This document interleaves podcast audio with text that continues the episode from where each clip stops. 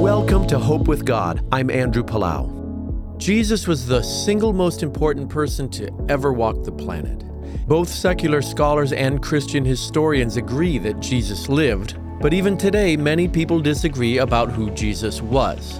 But the truth is, Jesus is God in person, fully human and fully divine. Before Jesus' birth, death, and resurrection, people operated inside a sacrificial system, making offerings for the forgiveness of their sins.